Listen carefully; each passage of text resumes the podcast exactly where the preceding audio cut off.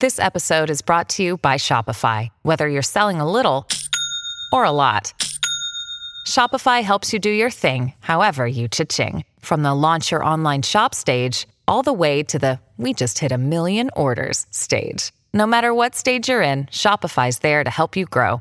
Sign up for a $1 per month trial period at shopify.com slash special offer, all lowercase. That's shopify.com slash special offer. Hey guys, and welcome to Personality Bingo with me, your host, Tom Moran.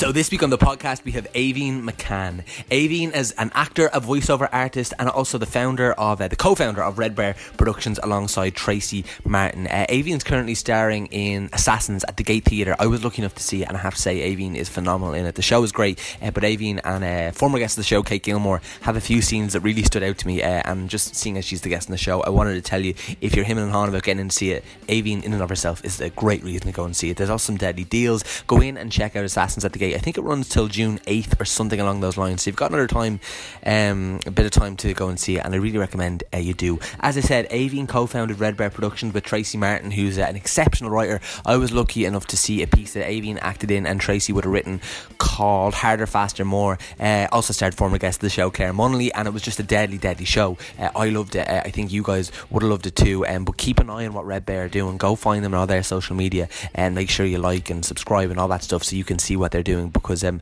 they're really worth um, keeping in touch with because their work has been deadly in my experience. Um, other than that, uh, we have a deadly episode coming out next week. Uh, deadly is the word of the day, apparently, but uh, it really is. Uh, Paddy Murphy um, sat down with me just before Aoibheann, actually, and um, we did a, a deadly episode, uh, kind of very different to this, which is always so nice when you can get a bit of variation, uh, and I think you'll really enjoy that too. So, guys, look, enough waffling. I have no major news to keep you in the loop about. as always, if you can let us know that you're listening at Timor93 on Twitter, Aoibheann's on Twitter too, and at Personal Bingo as well. Go and let us know.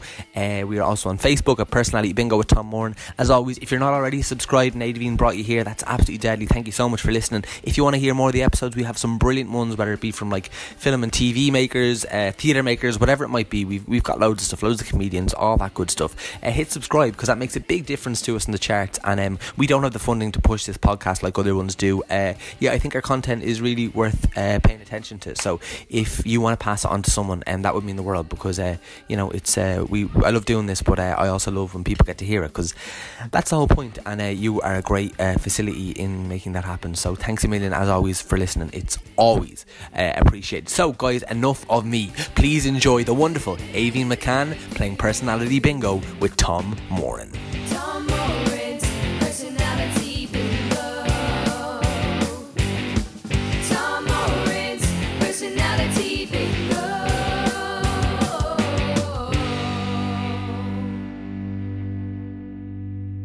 Aoibheann McCann ready to play personality bingo? Woohoo! All right, love it. So, a uh, quick explainer of how it all works. So I've got 60 balls in here, going to put 60 minutes on the clock. Uh, I've also given five numbers in front of you. Would you do me a favour and read out the five numbers you have there? Okay, the five numbers I have are 2, Yeah. 49, Right. 51, Okay. 37, Yeah. and 24. Amazing. Would you do me a favour and pick a sixth one that's uh, between 1 and 60 that's not already there? Uh, se- 7. Oh, very decisive. Any reason? I don't know, it just keeps popping up. Yeah, okay, I saw the, pa- the page and I saw the empty box and I thought 7 fits in there. Yeah, nice. I love it. Okay. And I should say that if all six of them numbers do come out, that means that the tables are turned and you get to ask me any single question in the whole wide world and I will give you a completely honest answer. So, uh, will we give it a spin? Please. Let's do it.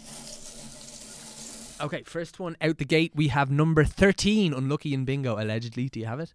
No. Okay, no worries. Number 13. The question is um oh, interesting way to start. What are your thoughts on the Me Too movement? Oh, God. Um, I say, oh, God, as if I have negative feelings. And of Mm. course, I have negative feelings because it's unfortunate we even have to have a movement like that. But how do I feel about it? Um, I had a conversation recently with a male actor who would be, if he's not quite well known, he will be. His name is uh, Babou Ceesay, and he was nominated for a BAFTA last year. So he's like doing well, you know. So he's he's got friends who are in different uh, rungs of the ladder, if you, if you know what I mean, in in the acting world, both in theatre but predominantly in film, where it was where it pretty much this movement was born, and we chatted for a while, and he was saying like just how difficult it was for families of people who have been accused of things, people we don't even hear about in the press. You know, it's kind of creeping in. And my argument back to him was, I understand that the difficulty is for family members who maybe didn't even know that side of their loved one. It's just so devastating, and it's difficult for those people's careers and their homes and everything are at stake. But unfortunately, a really, really difficult period of time must pass before any change is needed. And and it sounds sort of a bit macabre to say people have to be hurt, but unfortunately, they really do because there's a lot of shit that happened for a long, long time.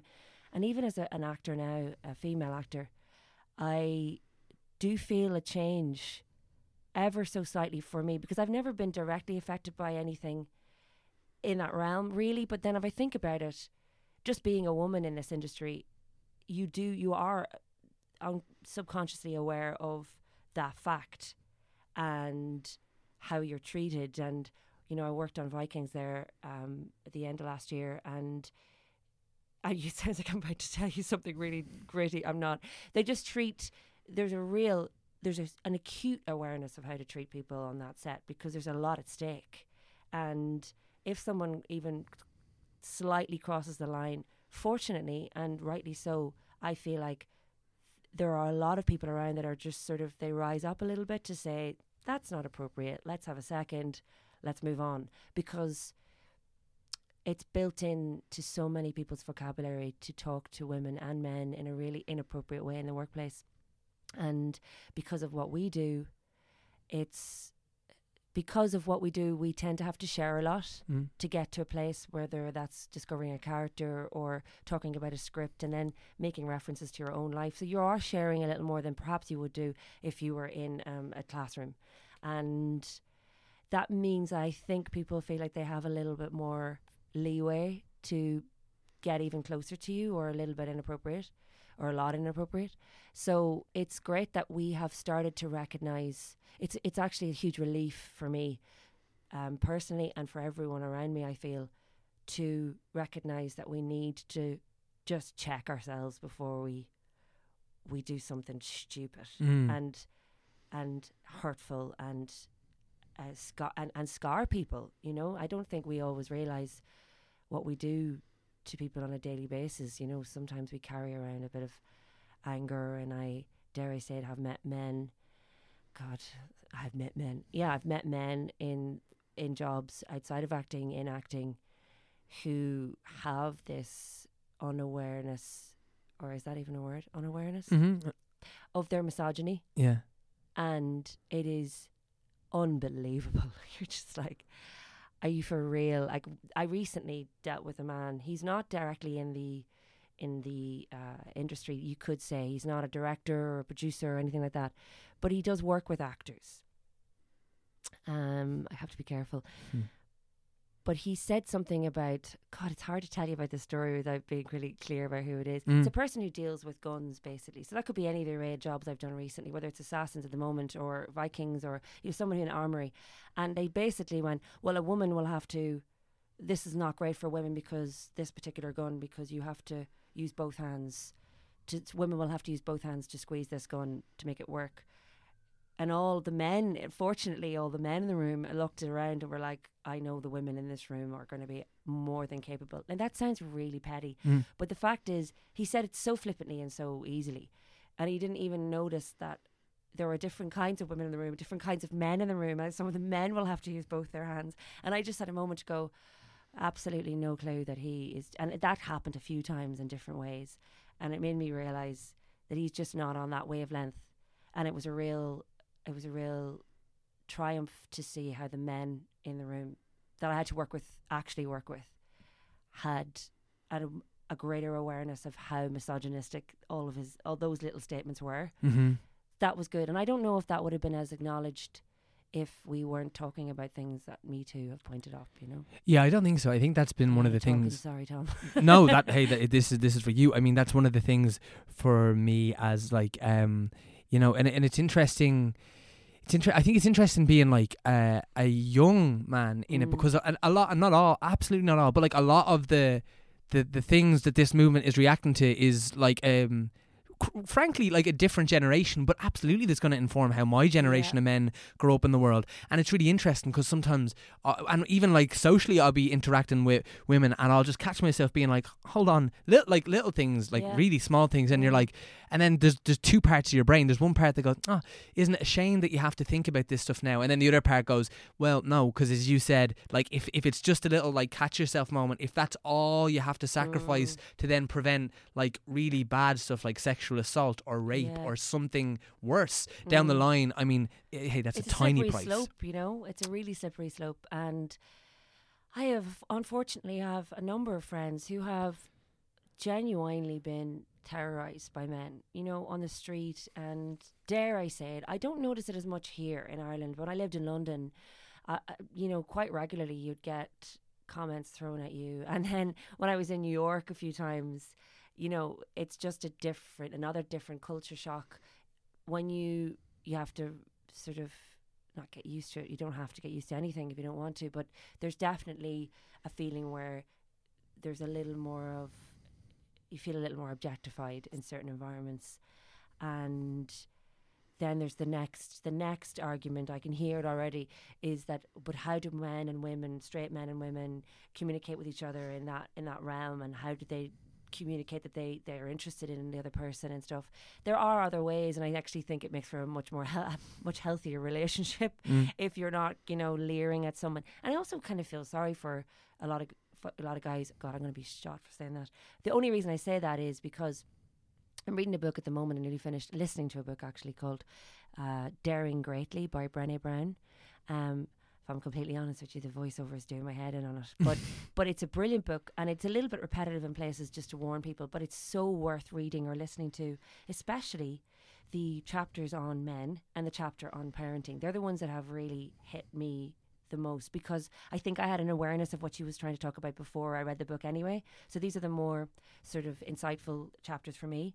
The men one actually had me quite tearful Mm. because I have five brothers Mm. a dad, all living, all have relationships. We all have relationships with each other, so they're not a stranger or anything. I'm, I'm, I have weekly contact with these people, and I, I've been in love with men, and I love men, and I have male friends, and it was talking about the fact that these, one of the most memorable paragraphs, is that Brené Brown talks about how she was doing a book signing, and this man approached her, and he looked kind of unsettled or something. She was aware of him in the periphery, and this woman and her daughter came up and she signed the book. So it turns out he was with them, and his this man's wife, who had just had her book signed, said, "You know, let's go, let's go. We have to leave." And he said, "No, no, I want to wait." And of course, Brené Brown was sitting at the table. Like I'm, this is ad libbing. Mm. I'm ad libbing the shit out of this. Mm. So she goes, um, um, she kind of, he, he came up closer to the table and she realized I have to acknowledge this person. And he said hi, and he said, "Do you ever, do you ever study women, or sorry, excuse me, men's uh, vulnerability? Because it's all about vulnerability and uh, the power of vulnerability and being basically, you know, living a realer life and and um." She said, funnily enough, I don't really study men as much as I, I study women because it's qualitative study. So it's interviews and a lot of that kind of work, but it's very precise and she's mad about numbers, so it's it's a very trustworthy piece of work. Mm. But she's talking mostly women because they're more likely to talk about it. And he just went, you know what, those two women, my daughter and my wife, they had those books signed and they have all your work and they're big fans of vulnerability, but they're the first people they were the first people to kick me when I fall off my white horse. They do not want me to see me fall off my white horse, meaning that they don't want to see me vulnerable. They don't want to see me weak. I, despite how much they want to celebrate vulnerability and the power of vulnerability, they don't want to see me broken because in their eyes I'm the man and I have to be strong. And it made me really like I'm sound like such a. I mean, even talking about it now, I realize Jesus. Yeah, I know I treat my dad in a certain way, and what I guess coming around to the argument of me too is that it's um important for us to help people learn about themselves and what they do and not in a way obviously if someone does something really really ridiculously out of line, you got to treat that as a criminal offence, Mm-hmm. uh, or at least you know treat it in that manner. But there are subtleties that we can deal with without berating someone and make them see how. And I'm guilty of being the most defensive feminist, where if someone says something that is really un- inappropriate, I will. I can feel my blood boil.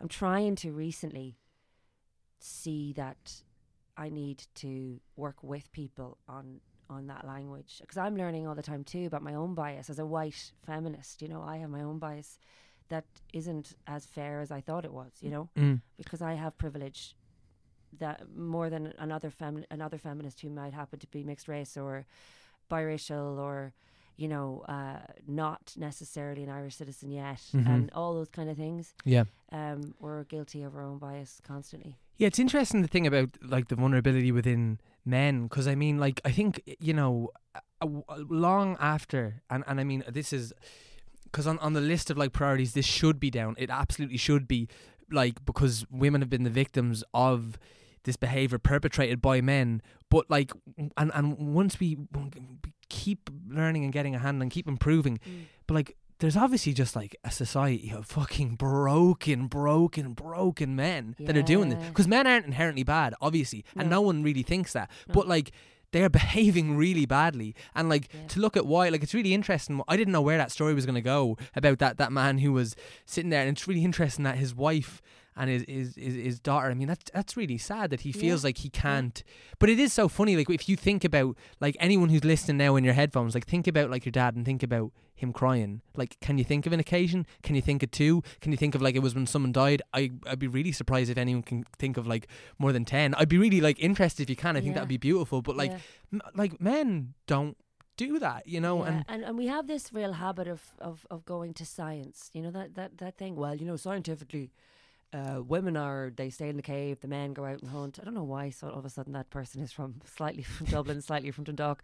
Um, they that really makes me uncomfortable when people make references to science because science, I'm afraid to say, has been written by men for a long, long, long time. okay, So within science, there are bi- there is bias, Mm. and that is a something that like I say that with such authority. But you know, there's enough work being done on that as in alone the bias of science to say that women are not the hunters, um, and you know, as a woman who wants to be proactive consistently proactive and I wouldn't want to be at home all the time. And yeah I imagine if I was ever lucky enough to have a child and give birth to someone, I would probably the hormones would kick in and I would find nesting my priority for a while. But I'm certainly an adventure an adventurer, so I don't think it would be. There's this thing of ah look, you know, like I'm sure my dad's guilty of it too. Women, you know, they breastfeed and they do that, and I'm like, well, it's sort of disenfranchising men as well from that role and that that family life because men who have um, studies have shown that men and women who are in long term relationships, despite the work that has to go into them, they're actually happier than people who are not. Mm. So family life is good for people. Relationships are good for people. So the idea that a man must jump from one woman to the other. It's, we're talking about straight men here, obviously, but you know, because I, um, I can't speak on behalf of the queer community, but like, you know, the argument that's made to me as a straight woman is that um, men jump from one woman to the other. And oh, sure, look, at that's just how it is. And then you realize, I think those guys, some of those guys are not happy that they they keep doing that, and it is robbing from them as they go along because there are some of those guys. I'm not speaking for all of them. Definitely, some of them who are friends, brothers of mine, find it exhausting to maintain this young boyo about town, about town, you know, and actually when they sit with themselves want to be a little more settled than that. Mm-hmm. So the, the the stereotype doesn't sit with everyone. And it shouldn't because it sounds really exhausting. And then women having to and the the very base version of that stereotype is that they stay in the house and they raise the kid until it's a certain age and that's why women aren't interested in in men in the same way men are interested in women. But again, that's bullshit because I don't believe that that's truthful for me all the time, and I certainly don't think it's the truth for a lot of women. And it just, and then you go into gender, Mm. you know. So um, looking at my nieces and nephews who are like toddlers, some of them, and they're all cool little people who I uh, what I'm realizing more than anything is that they you are born with a personality. I think Mm-hmm. so. Despite the argument that your environment dictates who you become, there's no question at one years of age, like the, my ne- nephew Dahi and his sister Rihanna, like completely different human beings. You couldn't. She is actually, if you wanted to apply a stereotype, she's the boy and he's the girl. Yeah. and like his mum and and their mum and dad, like my sister and law, my brother, will will say yeah because she's the boisterous one. She's the one who has no fear. She will climb to the top.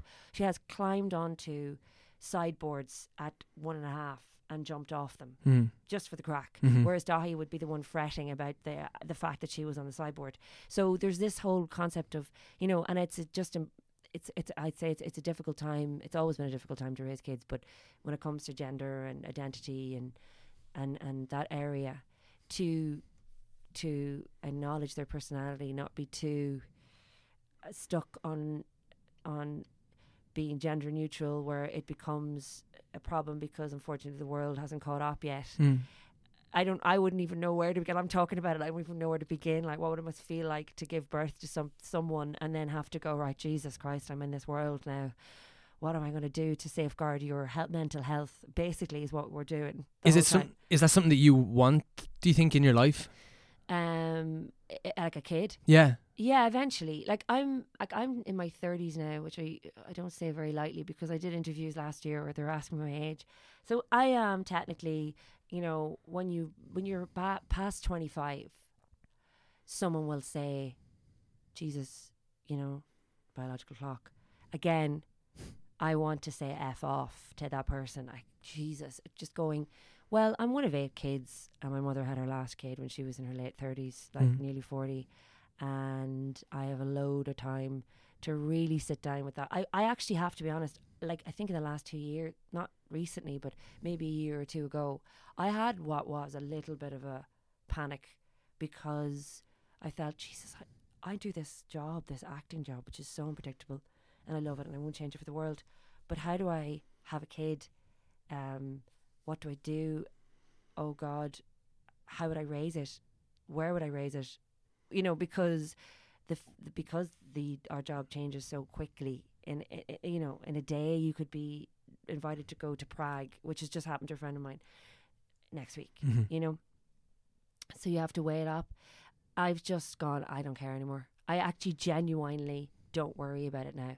Where I used to which is really interesting because you think as you got older it would be become a bigger bigger elephant in the room but the elephant has just become like a little kitten in the corner. And I don't really mind as much because I'm looking at the world as a bigger in the, as a bigger picture, and it's not the end of the world if I don't have a kid. But Mm. if I do, it would be wonderful. I think. yeah, I'm see. I say that because I'm not as stuck on it now, yeah, whereas I really was. But I've p- picked it apart and realized huge amount of that was pressure from um, the society we're in. And also, when you're one of eight children and you're the second of eight and you're the eldest girl, and it's steps and stairs, you do take on like a motherly role. My mother will tell tell you that that I definitely was like a like a little manager mum person. You know, at age three and a half, there Mm. were a number of kids younger than me, which is crazy when you think about it. yeah. But it meant that I grew up with that as an identity, part of a huge identity as a woman. And I, I look up to my mum in so many different ways. And she also happens to be the mother of a lot of people. And I guess I've realized, wow, of course I feel like I should be having children. But my siblings are doing that, so it's grand. Yeah. you know what I mean? Like I, I as an actor it's a little bit it's it's maybe we're being a little bit um, self righteous to say it's different for actors, you know, but it is kind of different because we don't get salaries for the most part, and we don't have the same relationship with the bank, and we don't have the same same relationship with social welfare, and it's all a little bit a bit discombobulated. So to have a normal life, quote unquote, yes, you have to. Uh, that's what you almost you'd want for a little person coming into the world is a, a decent bit of you know some consistency. So most actors are like, oh God, I don't know if I have that for myself. Mm. So there is a lot at stake when you if you want to have a kid. I think. Yeah. Um, but loads of really amazing people who happen to work in this industry are doing a really good job at being parents, and I would say they're some of the, my favorite parents. You know, Yeah, yeah, yeah, yeah. so there you go. There's a big answer. That was great. Let's give it a spin. You, I sometimes just forget like that we have the feckin' bingo machine. You know what oh I mean? Oh yeah, Uh, okay, number forty-nine. Do you have it? I do. Oh, well done. Woohoo! Sweet. Okay. Do I just do a big circle? Just or a big- heart? I'll do a big heart. Around heart is gorgeous. We're on a we're on a roll here already. All right, number Okay. 49. Uh, what do you think people's first impressions of you are? Oh God, it's so interesting you asked me this because I was, my friend Jude is a creative coach, and she asked me recently, just just as an experiment, to write a letter about uh, um, in third person about what it's like to meet me or know me, which was kind of scary. Um, I think people think I'm really confident. Mm. I think people think that I'm really uh, that I I also have this worry I think that people think that I I that I feel like I'm a know-it-all when I'm really not. I I um there's always like a I think I'm realizing as I've gotten older that it's probably for everyone the same feeling except I'm going to talk about it now where I I think that uh, there's an underlying uh, doubt at all times and sometimes the doubt wins and therefore you have a little bit of anxiety or you catastrophize so you'll be in a, in a situation where i might seem like i'm all over it and i'm grand when actually there's a little bit of a uh, not even a little bit sometimes there's quite a lot of self-doubt Mm. about for example like in a performance or in a rehearsal process which i think most of the time that kind of stuff comes up because you're learning to make something that isn't you for mostly or you're getting to know a new bunch of people or trying to get it right which is ridiculous because you should be trying to get it wrong before you get it right in, in in when you're making a character. But uh yeah so back to the question i think people think i'm really confident but then i also think they think i'm a bit mad and at times so I- have this it's a really good question because i have this this like dichotomy in my head so one person i think some people meet like this confident i think bubbly person Mm. who seems at ease and is uh, quite articulate and knows what they want and uh, might have a bit too much confidence, they're like a bit too sure of themselves, and then that's a very Irish person of me saying that, um, judging myself. And then the other one, people get to see that a very vulnerable person who's not afraid to uh, talk about their fears. And I think I talk about them too much sometimes. I think I'm fine trying to find a balance where I don't splurge my fears on a table as quickly. I, I'm learning to deal with that, those sometimes ill-founded fears, because a lot of the time we worry about stuff that isn't really a problem. Right. And I'm learning that, like, I have this type of personality who is hyper vigilant. I did a personality test. I've done all the stuff. I'm so prepared for this. Um, a hyper vigilant personality. Uh, it's a dominant part of me, and it, you can. It's like you've wired your brain over time, depending on like your natural personality, your circumstances, your conditioning, all that. So it means that I just panic a lot. I worry. So I'll worry a lot more than maybe someone else about little things or, you know, like plugging things out in the house or worrying that that that. Uh, you know, someone the way someone spoke to me means that actually I'm going to get a really difficult phone call later to say I didn't get that job or that they don't like. You know what I mean? Like Mm. all that kind of crazy human stuff that's bigger for me maybe than someone else. What I'm trying to do is rewire my brain so that I don't think like that as often Yeah. and you can. And so I think I'm interested. Actually don't really want to know to honest, what people what people think when they meet me first. I think you've got a pretty accurate. Like if I like I, I probably I don't know when I would have met you like maybe eighteen months, two Yeah, years ago. two that years ago, that, that say, yeah. ballpark. But like, uh, but yeah, I think you do come across like that. I think you come across very well, like put together. Do you know what I mean? Yeah. Like as in like in the way you interact with the world. Like certainly like intelligent and articulate, but also like I think like that'd be to like ignore like there's like. There's like an openness or like a warmth or like a kindness that I think I got. Ah. Like I was very much like I never. Some sometimes I get like intimidated by people. Do, does that make Yeah, oh, sense? Oh God, yeah, I'm with you on that one. Yeah, and I, I, I didn't like, and especially people in the industry who you've like seen and like whose work you, you would have admired and stuff, which you, you you would have been, but I, I didn't feel like a, a distance. Do you know what I mean? Yeah. Which I think is a nice thing. Oh, good. I'm good. I'm glad that, that that's that's what's coming out because that's how I feel. That's who I want to be. Yeah, I don't, and I also want to start being a bit prouder of who I am, because that's helpful for other people. Because if I'm unsure of myself, it actually creates a difficult environment for people to be in Yeah.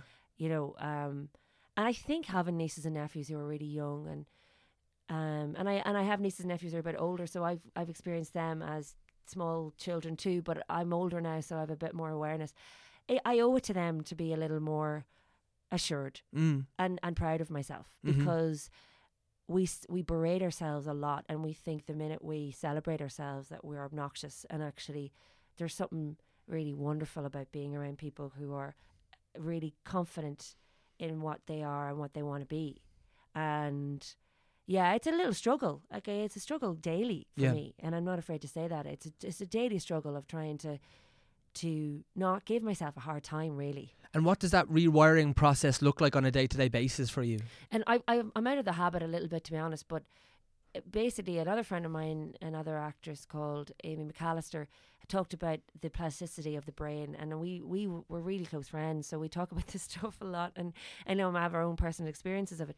But she was talking about how she read this book about your brain. For example, this is really interesting to me anyway. Is that they the experiment was they took a group of people. I forgive me, I don't know the number, and I'm sure it was a, a great uh, array of people Mm. who had never played, I think, table tennis before. And what they did was they photographed their brain, or whatever that means, whatever the technical term is, and they taught half of this this group, this study, to play table tennis really well. Okay. And then they didn't teach the other half. And then they came back and they photographed their brains again. The people who had learned table tennis really well, or ping pong, or whatever it was, Mm. had f- uh, their brain itself, the actual mass of brain, had changed in shape in a certain area. The part I imagine, which was learning and coordination, had physically changed. So had gained, I think, mass or reduced mass, whatever it means. Mm. So the concept is that you can, there are the thoughts and the, the habits we have are patterns in our brain. We can actually change, physically change the pattern. So the road less traveled might be a healthier road to go down. For for me, that might be less berate, self beration Yeah. like stop giving myself a hard time stop being so anxious stop isn't a great word you're trying to find positive verbs when you talk about this stuff Yeah. but to get better at being um, happy actually Yeah. and to be uh, to be confident about your confidence Mm-hmm. and the minute I start or the sec the millisecond I start to go they look at me do they not like me? I go I can't do anything about that.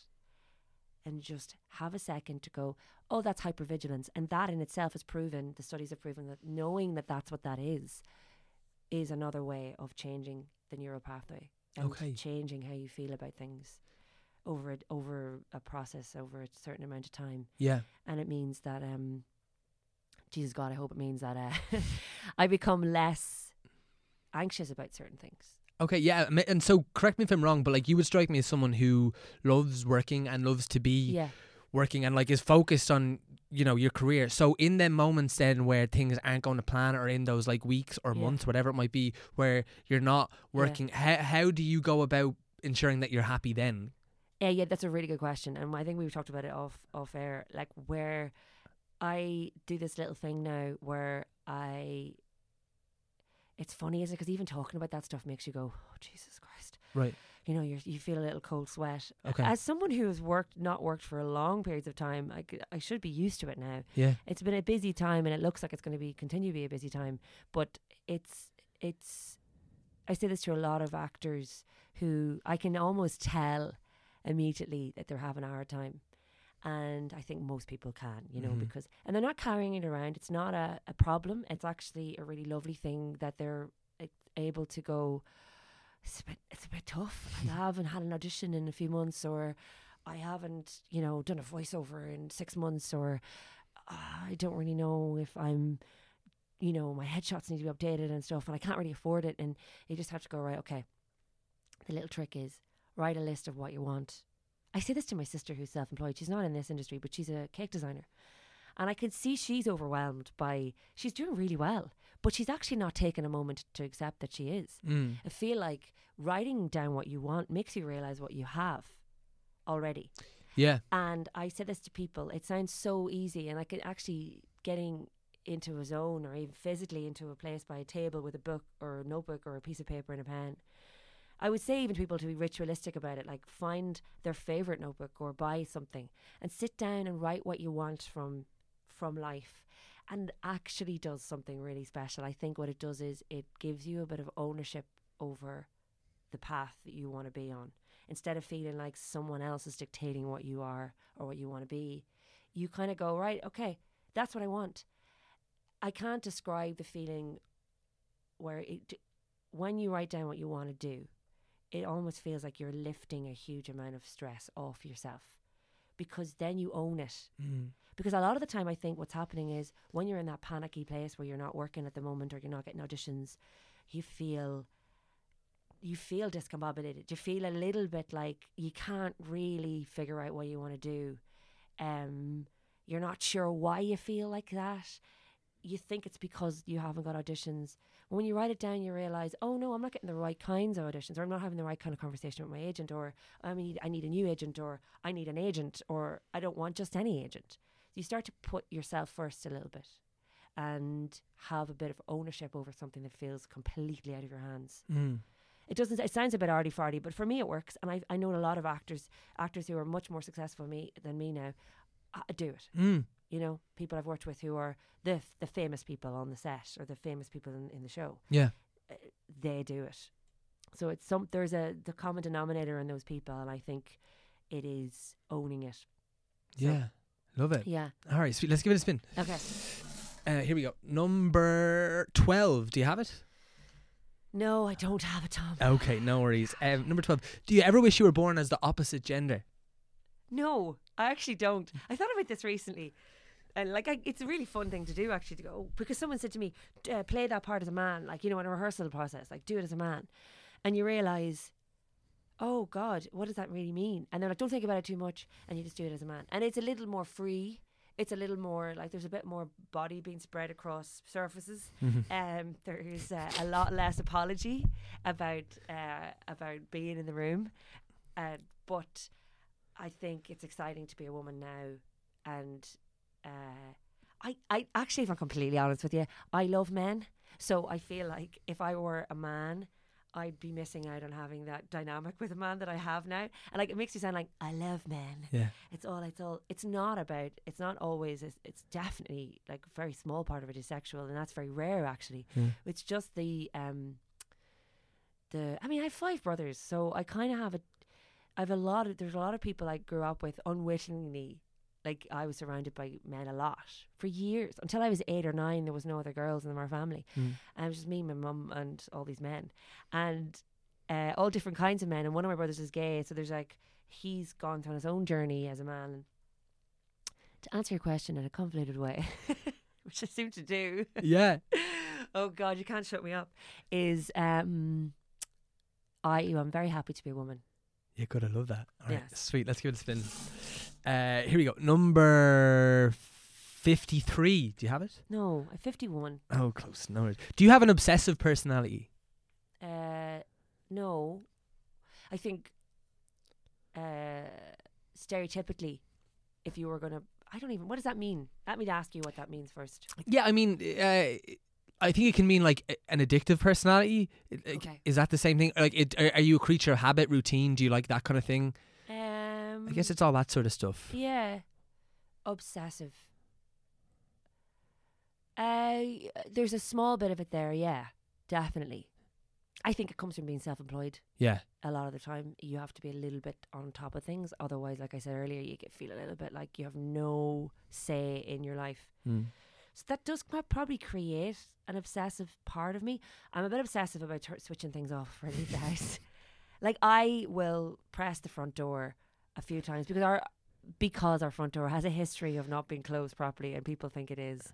And I've come home at two o'clock in the morning and the front door's open, you know, because someone in the house thought it was closed. So there's that, like Okay. in my defence. Yeah. Okay. Yeah, yeah, yeah. That's rational. Um, but I have a bit of that going on, and I definitely um have been obsessive about things. But that comes with anxiety, I think, and anxiety shows itself in different ways. And in me, um, it becomes slightly depressive, um, and the heart rates go up, and I do feel exhausted by it.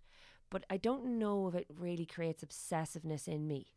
It actually probably makes a creates a passiveness in me Mm. where I feel exhausted by it, so I'm not as concerned about detail. But um, I am I have graphic design uh, in my skill set. Right. It's a big sentence. I'm promising a lot with that one. But I've done a lot of artworking. Is technically what I've done. I worked for Debenhams uh, head office in London for on and off for years. You know, freelancing a lot of the time as an actor as well after drama school. And you, I was working with the graphic designers, so I did some design, I did a lot of artworking, which is basically support to the graphic design team. So what it does is it creates when you're working for a corporate place like that, you have to go by design rules, which is great because it means that you get really good at Photoshop, which is great in our work because I can just pull that one out of the bag if I need it. Um, and you have to be precise and concise because you're not just doing this for the crack. It has to be put on a website or in a piece of print. So I'm a bit obsessive about like lines and and order, and I and I like. Um, I think I get it from my mom where I love changing the environment I'm in. Mm. I love. Uh, I, I do come from quite an arty family. Now there's two designers, and myself, who's a designer, uh, somewhere in my mix. Uh, my sister's really amazing sculptor, and my other brother is incredible at interior stuff. So he's constantly. My brother's a carpenter, so there's a lot of. I think we grew up with this. It's not a big deal to suddenly like change the color of your living room and do it yourself. Mm. So I get a bit obsessive about that stuff. Right. Like, what's your like relationship with your like bedroom and how you have it kept? Okay, that's a good question because I live in Stoneybatter and the houses aren't huge, and um, uh, I have, I have to live there, and the, and the rent's decent enough at the moment. But the house is is is so lovely; it's got a great vibe. But you you know your room is more important than it would be if you were living in your own house. Yeah. you know what I mean. It feels like you're a bit like a teenager there at places. So recently, I I pared it back. So I took. I realized I had put everything I'd had in London in my room. And I was like, there's something claustrophobic about this. So I just took, I, I was at peace with taking some of the photographs of my loved ones off the wall, putting them in boxes and going, you will have, you will be on a wall again someday. It's just that in my own house, maybe that I might own or be in by myself. Mm. And um, so I bought like my favorite films poster, Lives of Others, Okay. the German film. Uh, it's one of my favorites anyway. And I got this lovely abstract version of one, put that on the wall, cleared it away, painted a bit of the wall, repainted some of the furniture so it's really white. And I have it's such a better it's, it's a way better feng shui. I, and I also wanted to see all my clothes because um, I spent money on them, Mhm. and I bought a hardcore. You know the rails you see in the theaters and in, in on film sets, Mm. like the really heavy duty ones. I bought one. wasn't expensive. It was like fifty five euro or something. Yeah. Had it delivered to the house. Got rid of all the stuff that was holding my clothes before. Gave it away, um, to people who hopefully are using it, and just all my clo- my clothes are like the feature now in the room. Yeah. So I've kind of like I think subconsciously or maybe even consciously sent all of the attention into the corner where all my colourful clothes are. Great. I love that topic, you know. I could talk about that all day. I Yeah, just yeah, yeah. love, love design and, and and I don't know enough about it at all. Yeah. But it's genuinely like stirs something in me. And I think most people have to live like where they live, so Yeah. it's a big thing, you know. Yeah, yeah, yeah. It's Yeah. important. I, unfortunately, you're in the wrong podcast to talk about design. Yeah. Uh, okay, here we go. Number nine. Do you have it? no. No worries. Number nine. Question is: uh, In your industry, who is a person that you haven't worked with yet and you would love to? Derbhle Crotty. That was fast. Yeah. Good. She sent me pictures recently of herself um, when she was uh, my age, Yeah. maybe a bit younger, and she uh, we look really like in the pictures. They're very specifically like the hairdos are 1920s, and I did Great Gatsby last year in the Gate, and my hair was done uh, for the era like early 20s, and so it's that kind of curl, that roll, and Derbhle's hair is the same, and she just kept sending them to me, going, "I keep finding pictures of you," basically, and I had I have this little little like deal with the universe. Derbhle's somehow aware of it because we've talked about it, where the universe has to create a job where I play a relative of Derbhle Crotty's. There you go. And Ru- Ruth McGill, I'm working with Ruth McGill at the moment, and she's really good at impressions, and she does this really great, lovely. She's gonna kill me for saying this, but she's worked with Derbhle, and Derbhle is the most memorable person. She's so gorgeous and like gregarious and intelligent and owns it, you know, and. Um, and I think she's probably my my spirit animal. So Ru- Ruth does her voice sometimes, and it's really exact and warm and confident, you know. And I think uh, I probably just want to be Derbhle Crotty. Yeah. Okay. Amazing. Right. All right, here we go. Number 24. Do you have it? Yes, I do. Oh, wow, you're doing pretty good considering, like, I? we've been having the chats, you know what I mean? oh Jesus, I'd never shut up. Would you just shut me up? no, no. There's my insecurity coming in now. Do you see that? I'm talking too much. I'm too confident. No, no, no, no. Hey, it's great. It's great. Um, okay, this is this is a good one. Speaking of that subject, uh, twenty four. What is your definition of success for yourself? It is for me. Yeah. Okay. Uh, oh, that's a really good question considering what we've been talking about. Mm-hmm. For me, it will be um, working in London, Dublin, being based in Ireland, in or around Dublin. That might even consider where I'm from, Louth, like living in Louth. Mm. You know, like having that place where I go, oh, I'm home. You know, Yeah, yeah, yeah.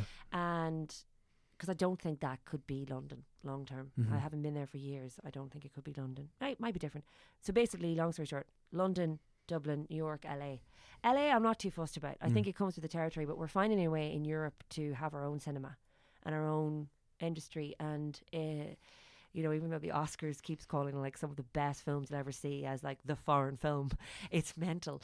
But um, I think there's a uh, there's a way of of of existing um, and not having to be in LA to be the superstar. I don't I not don't necessarily want to be a superstar at, at by any means, but I really love the idea of being more international, and that is a recent thing. Mm. Uh, I've only bec- I think I've I'm at peace with that now. Yeah. I was a little bit. Up, I I get quite. I get quite panicky at the idea of having to be away from my family for too long Mm-hmm. and I realize that's coming from uh, feeling left out, and actually it comes from wanting uh, the pressures of thinking I have to settle down and have kids and stuff. And I only realized that recently, and Mhm. now I'm like, oh no, I I could live in all these places. So if I were successful, that's what it is for me. I think. Mm. Yeah. Yeah, interesting. Still work. I'm still working it out. Yeah. I don't know for sure. And what was the thing that that um that made you? I, obviously, yeah, I, I completely hear the family thing and the, the pressure for for kids and that sort of um stuff. What Mm. was the thing that like and that clicked for you when you were like, well, as well as that, it's also like the international thing and and that is it like a, thing of a broader reach for your art or well, I think actually it's because you can't do all the jobs in Ireland, and Ireland will get tired of you, and but it, it or it needs a break from you for some for a period of time, you know. Mm. And I fortunately I run a company, Red Bear Productions, with Tracy Martin, and I think she is an- a hugely talented writer, and she's only getting better and better and better, and and has ambition and has almost sat with that now too. and Has recently gone. I I want to make films that more people see Mm. and I want to make theatre that more people see. I think that's what it is. Right. And I think it's about learning more. And like most people, most actors anyway, and people that we work with in the industry want to keep learning. And I, I think they should want to keep learning actually, because then then they can really criti- critique themselves a bit more and Mhm. make better work. So yeah, I'd love to just like have the adventures, have the crack, go to London, do a show. Yeah. Just just saying universe. Um go to and I'm not saying right now, but you know, eventually. Yeah. I think most people do. Yeah, I think so too. Yeah. I, I I completely would speak I'm sure you feel the I same feel way. I feel really Yeah. similarly. Yeah, yeah. yeah, yeah. and like you have that you have that very strong actor thing where you're also I think you're both actor and musical theatre actor in my head. Mm. So you could like clean up in New York.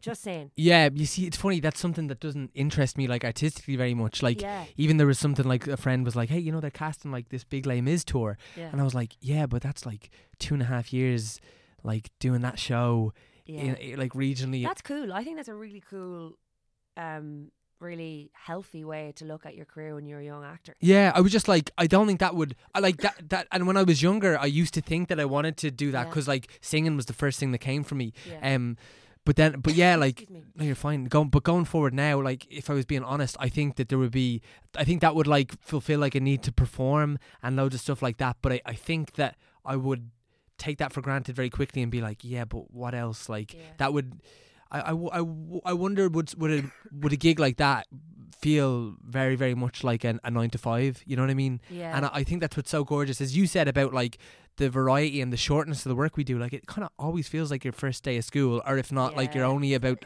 like six weeks away from it. is kind of exciting. Yeah. terrifying and then like it's it's all it's all the things you know what I mean and I don't know what I'd be willing to trade Yeah. like the good and the bad of Yeah. that for like the security of something like that Well, I mean, yeah, I- like uh, like some people, they their their bigger picture means that, wow, if I did two and a half years of Les Mis, I can prove I can do two and a half years of a show, Mm. and I can be the leading man or the leading lady or whatever it is.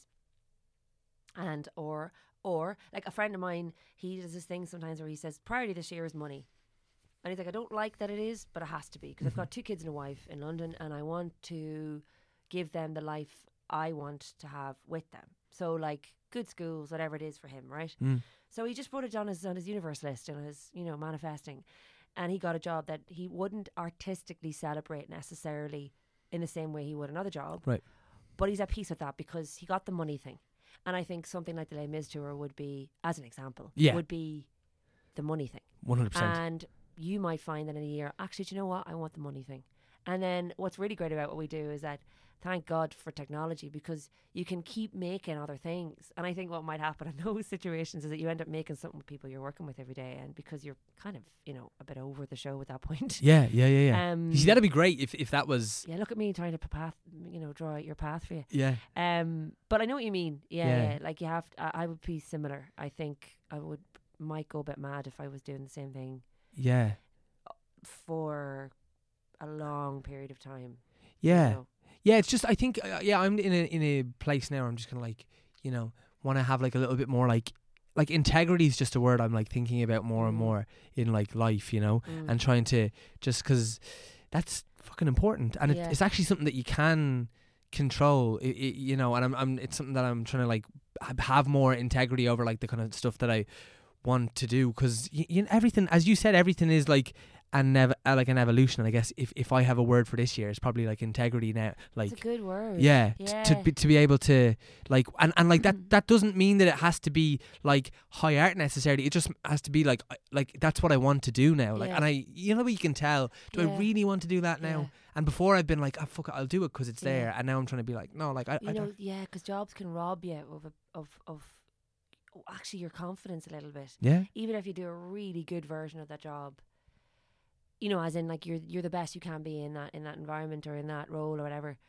Um, and I'm very fortunate. I've never really been in that position, but I'm aware of them creeping in. Not not now, Mm. but you know, I'm aware that they they they happen. mm-hmm. And like you have a conversation with my agent about, do I really want to do that? Is Mhm. that something? And fortunately, um, our agent Mm. is really, really articulate about the industry and knows the path pathway and can see things maybe before you can, and yeah and has a way of um, of making sense of what can feel a bit like should I take it? Well, you don't have to, and it's such a lovely gift for someone to say you don't have to do anything. yeah Whereas I've been in situations where people go, You're so lucky you're being offered this stuff. And you're like, I don't know if I really want to do it though. yeah And your gut is a powerful thing, like, I think. Yeah, it's funny. I, I I'm so excited because I literally like just moved and kind of have been working up to this point. So this is like my first time when like we're kind of getting to like start to go in for, like more like our Yeah, agent like yeah. Maureen and Eleanor and they're brilliant. But like I'm really excited to like explore that like relationship because Yeah. it's kind of like just starting out. It's kind of it's kind of amazing and you always feel like when you're having those serious chats, it's um it's one of the reasons I think they've they've they've done so well and for such a long time is because they're they really put the actor first. Mm. and in an industry where we can get exploited quite easily and we don't realize it until it's too late they're a bit of ahead they're ahead of it you know and for the most part our industry in Ireland people don't want to exploit you but Mm. you know there's always a risk that people are you know and especially in the theater scene it's not like I don't think it's like that but you know like bigger bigger films come in and they film here and TV shows and stuff and they're all over looking after what you want hmm which is lovely. Which is yes, nice from inside. Yeah. Right. I think you have time for one more spin. Oh S- So let's do it. Are you okay? Yeah, totally. yeah, Yeah. yeah, cool, cool, cool. oh well, two came out. We'll see how we go. Right. Uh, first one that came out was number twenty. Do you have it? No. Okay, no worries. Number 20. Um the question is oh well yeah this kind of come up as well but have you or do you ever consider emigrating so you you went and studied Yeah, like I went to Maynooth University and then I studied French and sociology and anthropology in first year. Just hit your mic. um, and loved those subjects. But I only I only realized I wanted to be an actor when I was like 22, mm, 23. And I didn't even really say it too loud because it was crazy shit to be saying that. I was going out with an actor for a few years at the time who had gone to LAMDA and had just graduated, and we were living together in London. And I think he wanted to kill me when I told him I wanted to do an, an actor.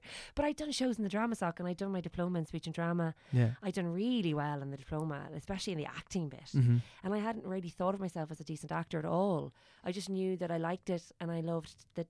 Just here's a wanker alert, telling stories. Mm-hmm. You know, but I did. I loved it, and I loved working with people in that environment. And and uh, I realized I wanted to learn more, and I wanted to feel empowered going into into the industry. So I auditioned for a few schools. Thankfully, got accepted to a couple, but it was too expensive. But I got a scholarship to go to Oxford School of Drama, and I went there, and that was wonderful, and it was the right kind of training for me. And then I lived in London for a few years after that. So I lived in London for two years prior to training, um, and you know got a taste of the industry through my boyfriend at the time, and um, I, I knew how scary it could be. I knew how unsettling it was, and I also knew how wonderful it could be. And I trained, and then I spent another two years in London, and uh, that was six years in total in London. Mm. Wow. Yeah. Yeah, so it's a significant amount of time. I, and my fear was because I I I was single then. Um, by the time I was finished drama school, really, I had this fear that I'd end up falling in love with an English person and then have to stay because that's kind of like the unwritten rule. Like Yeah. you, you, it happened on our territory. This is where we're staying, and I was like, I can't stay here. And it was one of the best decisions I ever made. It was like four years ago, moving home Mm. you know, and just just getting my shit together in Ireland and having faith that we see when you have your family around and you didn't have them around, you realize and your best mates you grew up with, you realize that you can do anything because it's okay Mm. if you fail, Mm-hmm. you know. Mm. And when I was in London, I felt a little bit like out in the abyss. It's interesting. Yeah. But I think it would be a different place for me now, Yeah. and it's not like that for everyone. Mm-hmm. Um, it's just how it was for me. Mm. Yeah, it's funny. I think about it like a, a lot, but kind of like what we were saying earlier. I think we said this off mic, but it's like you know, you. I think you've got to be like tactful about when you want to want to look at, God, and you don't have to be, but like I certainly like feel like it's not right to go right now, but maybe in it will be in a year or three years or five years, Yeah. and maybe it never will be, and that'll be okay as well. Yeah, and maybe you'll work there and you don't live there. Yeah. Like, in the same way you live here. Yeah. Like you don't. My fear is that someone wants me to move over for six months and wait for them to get me meetings. I'm speaking about agents and stuff. Yeah. I just don't think I want to do that. Yeah. I don't think I want to wait around. I think I want to go from here to a job. You know, that's the dream. And have an identity as an actor there, not as something else. Mm-hmm. But loads of people need to do it because it's really good for them as actors or directors or writers to go there. And I, I've done it, so I've done it. Yeah. But some people, it I see them flourish, and they are doing the other job. They're wait waitressing or waitering or you know whatever they need they want to do, and they're doing a bloody good job of being in London, Yeah. and they're doing really well. Like Yeah. loads of people I know. Yeah. I know. Um, it's just that I'm I've no interest in it. yeah. Yeah. Yeah. You know, at the moment. Great. Do you have time for one more? Yeah. Okay. Cool. One popped out, so we'll, we'll do it and we'll finish up then. Yeah. Um. Okay. Last one. Number thirty. Do you have it? No. Okay, no worries. Um, number thirty. Uh, question is, where are we? Number thirty. Um, the question is, uh, do you believe in love at first sight? Got a nice one yes, to I end on. do. I think. Do you? Um, I've I picked that apart a little bit because I've definitely been in love, and um, I love saying that actually because I feel like oh I've done it. Um, Yeah. But um, I believe in chemistry at first sight, which is a big part of what creates, I think, potentially a good long term relationship. Mm. Um, and it's exciting and all that stuff. It kind of panics me actually, to be honest with you. But I definitely, I was with someone for a few years, good few years, where it, we would acknowledge not like now it's grand, like we're not close friends, but we're you know qu- quietly from afar supporters of each other's work kind of Mm. thing, you know. Mhm. And I think we'd both agree that it wasn't as exciting to have love at first sight there because it was a quick thing. I think we started officially going out the next day or something Right. and we were together for four years uh, or something like that. And, um, I can't even remember how long it was now. Yeah. But um, I think it was proof that yeah, it can happen that way. Um, but what's more interesting to me at the moment is that uh, what kinds of people I would fall in love with, Mm. and the at a base level, which is more exciting, is that sometimes you have no say in what's physically working. So like, um, you know, I you meet someone and you're like, whoa, I can't really ignore the fact that I like the smell of that person. Right. And it's not their smell. Mhm. you know what I mean? Someone said that to me. This person, I won't say who it is. Um, he, he said to me, "Uh, "It's your smell," and I was like, "I don't know how to describe it, but I understand because I'm the same." And that's very hard to um, ignore. Mhm. And but then the actual fact is, we live in this world, and you have to create a relationship around that.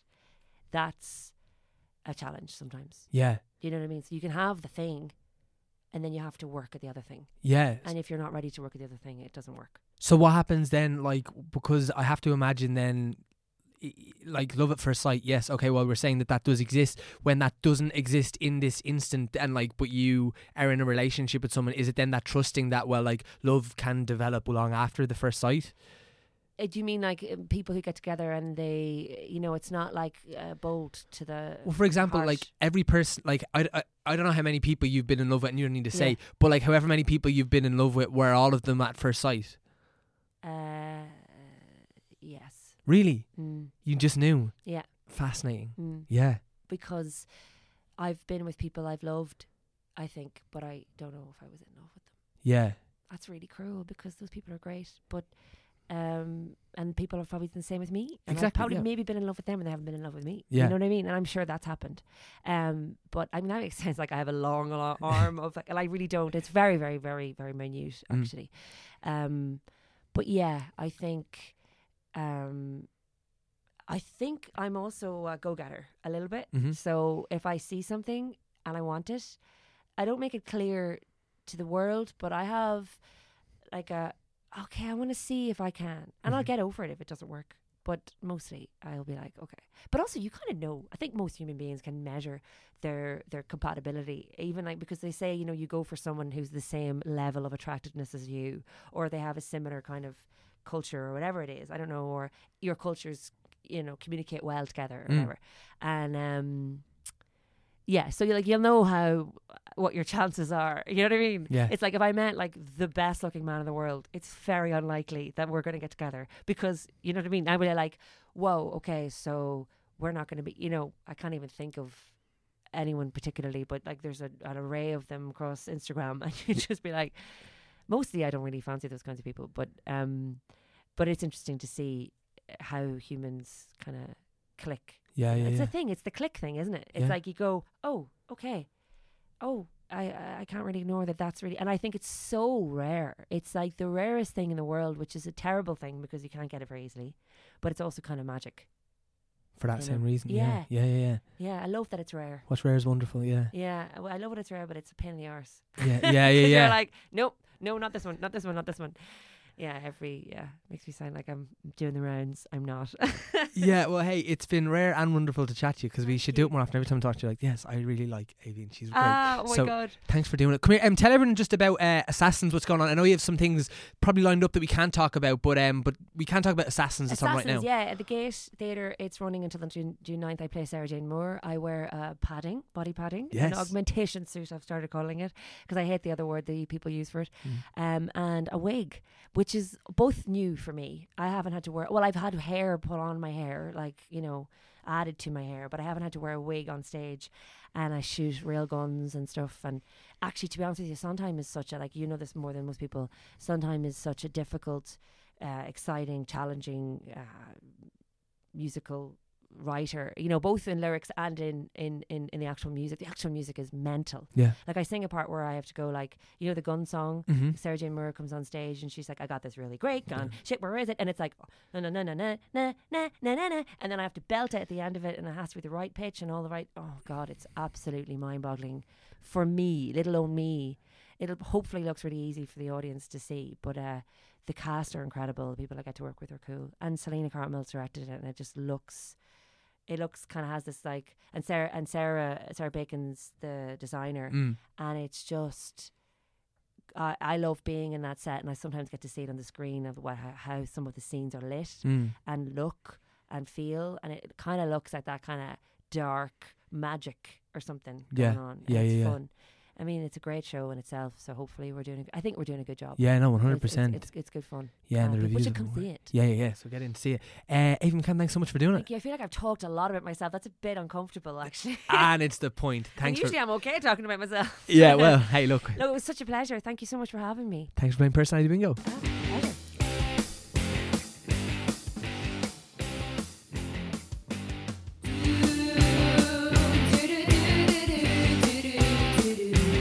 So, guys, that was a brilliant Aoibheann McCann playing personality bingo. Aoibheann, a massive thank you to you for taking the time to do it. It was a really special episode. Really enjoyed the chats, and um, yeah, I uh, anytime I sit down with Aoibheann, I always enjoy it. Um, so I need to do it without microphones next time. But uh, what a pleasure to have her on the podcast. She's been someone I wanted to get on for ages, so it was great to make it happen when we did. Uh, as I said, next week we have the wonderful Paddy Murphy um, from the Facts channel, uh, from the Try channel now. Uh, he's also probably best known for his work on Rory Stories, which is such a popular YouTube and Facebook page. Uh, he's also done his own podcast with Rory Stories. So check out all that stuff in advance of Paddy's episode next week. Uh, Paddy's a bit of a rock star. He was also on First Dates Ireland. Uh, he's done all this stuff. He's just um, such a charming, lovely, lovely, endearing fella. Uh, and I can't wait to bring you that episode too. Uh, as always, a few thank yous. A massive thank you to the wonderful Erin Lindsay for mixing, editing, and producing this podcast. Erin is a rock star, and she is um, she is why personality bingo happens. So a massive thank you to you, Erin. Uh, also, a huge thank you to Connor Nolan for the deadly artwork, to Leah Moore and Anthony Manley for our wonderful theme music, and as always, a huge thank you to Paddy and Alan uh, at Headstuff um, for having us a part of the family. Uh, it's such a great place to be, and I'm very grateful to be here. So, lads, thank you, uh, guys. Please tune in next week when Paddy Murphy plays personality bingo with Tom Moran.